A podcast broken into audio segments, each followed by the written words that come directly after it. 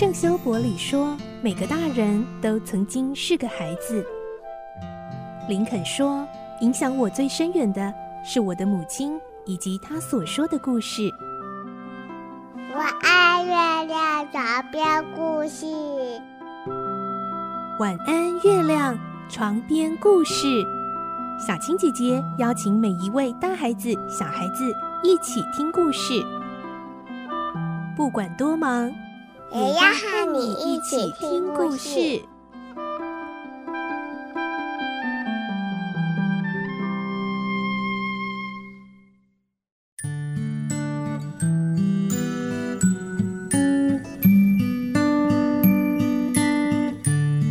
晚安，欢迎进入今天的节目，我是小青姐姐，又到了我们好书推荐专访喽。今天呢，呃，小青姐姐手上的这本绘本呐、啊，真的非常的温暖，它是由小山丘所出版的《基辅的月亮》。我想，原本在台湾的大小朋友们，也许听到基辅会原本不太熟悉，可是因为近年来的这个乌俄战争，我想基辅这个名字，我们至少常常在新闻媒体上会看到了。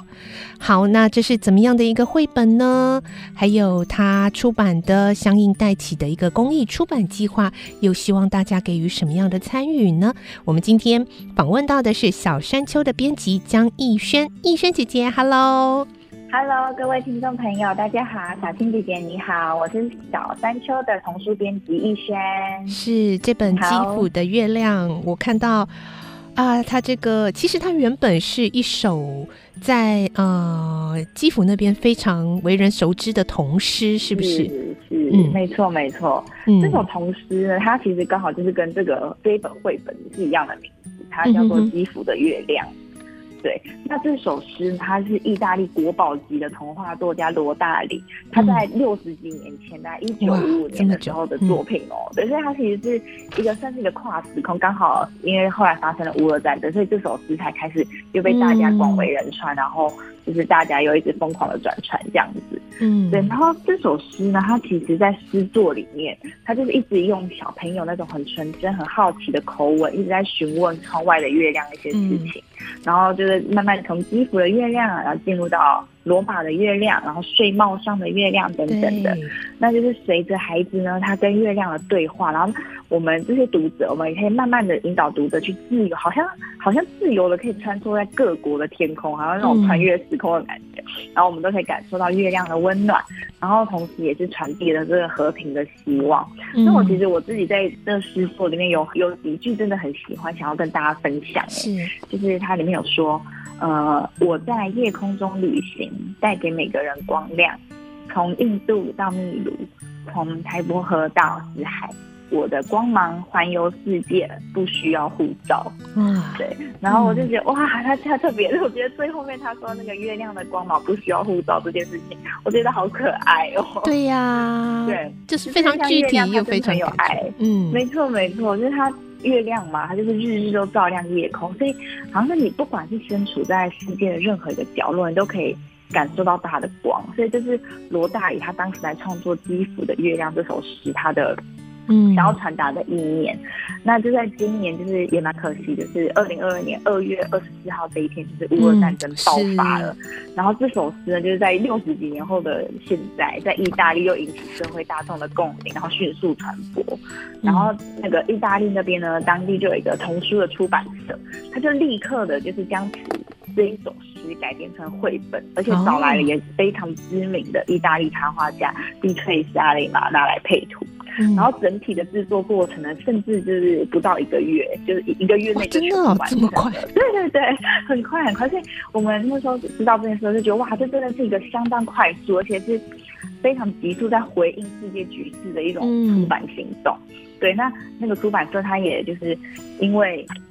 呃，因为这个战争的关系，所以他就决定要把这一本绘本，他所有的收益，他都要捐给那个意大利的红十字红十字会，哦、对，然后来资助乌克兰，帮助一些可能因为战争啊流离失所的小朋友，对，然后接下来就是他开始就是在各国出版，然后像我们我们就也很幸运有抢到反动的版权，对，嗯、所以我们这本书的收益的时候也都会全部都捐出去。所以响应这个公益出版的活动。哎、欸，我觉得这个是很棒的一个计划哎，因为有时候哦，我自己跟身边的小朋友啊，我自己家的小孩说、嗯、要关心乌俄战争啊，你们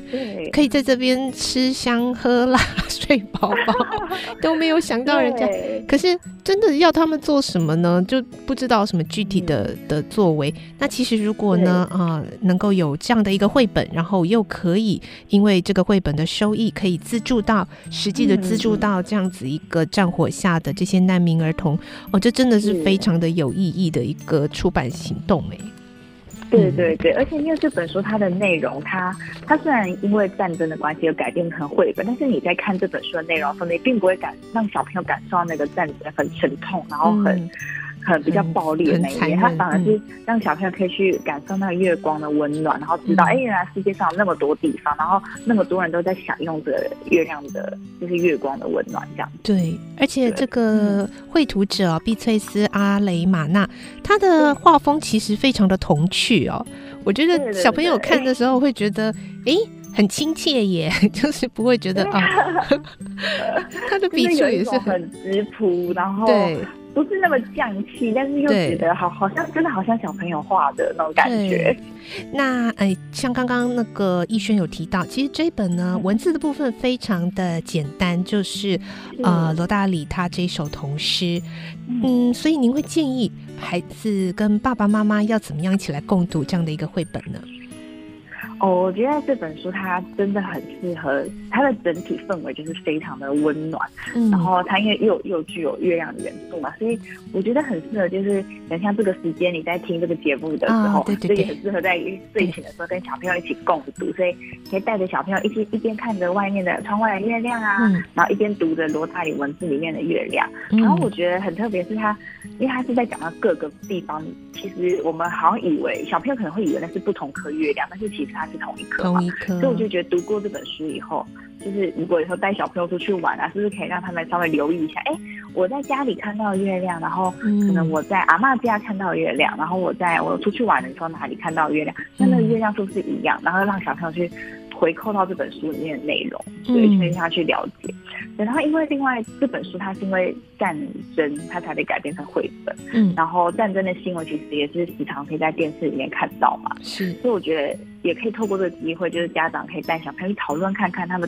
小朋友对于战争的想象。嗯，然后比如说他们会觉得战争可能是发生什么事情啊？那为什么会发生战争呢？就是简单的和小朋友来讨论一下乌俄战争它背后的原因，然后还有后续的一些发展，就让他们也可以透过这本书，然后去轻松去接触到一些国际的一些重要的事情。嗯，那不晓得逸轩，你在啊参与这个编辑的过程中，你有没有比较难忘或感动的部分呢？那我觉得我这边很想要特别说一遍，就是我们跟外交部之间有发生了一件有趣的事情。哦，外交部，嗯，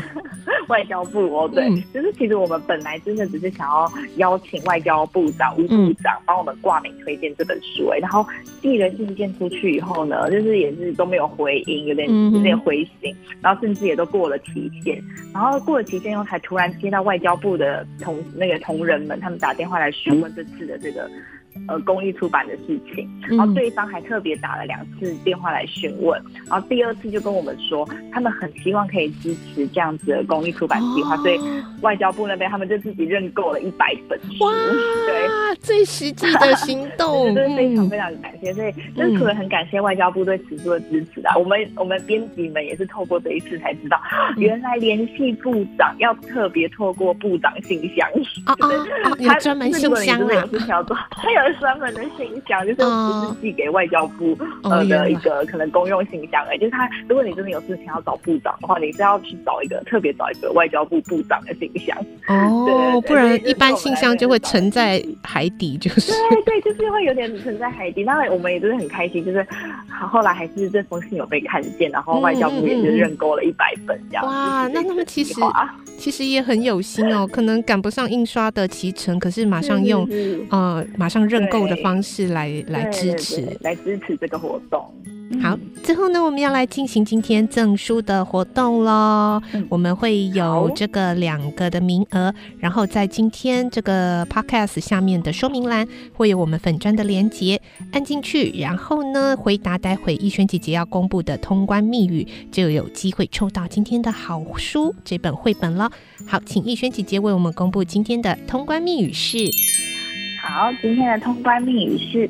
在夜空中温暖照亮你，这个是在我们绘本的封面哦，有一个书腰，有一段非常温暖的文字哦，是这个荧光黄色。在夜空中温暖照亮你，好，只要留下这个通关密语，我们就有机会好会抽出两位听众朋友，送你今天这本好书，由小山丘所出版的《基辅的月亮》，在夜空中温暖照亮你。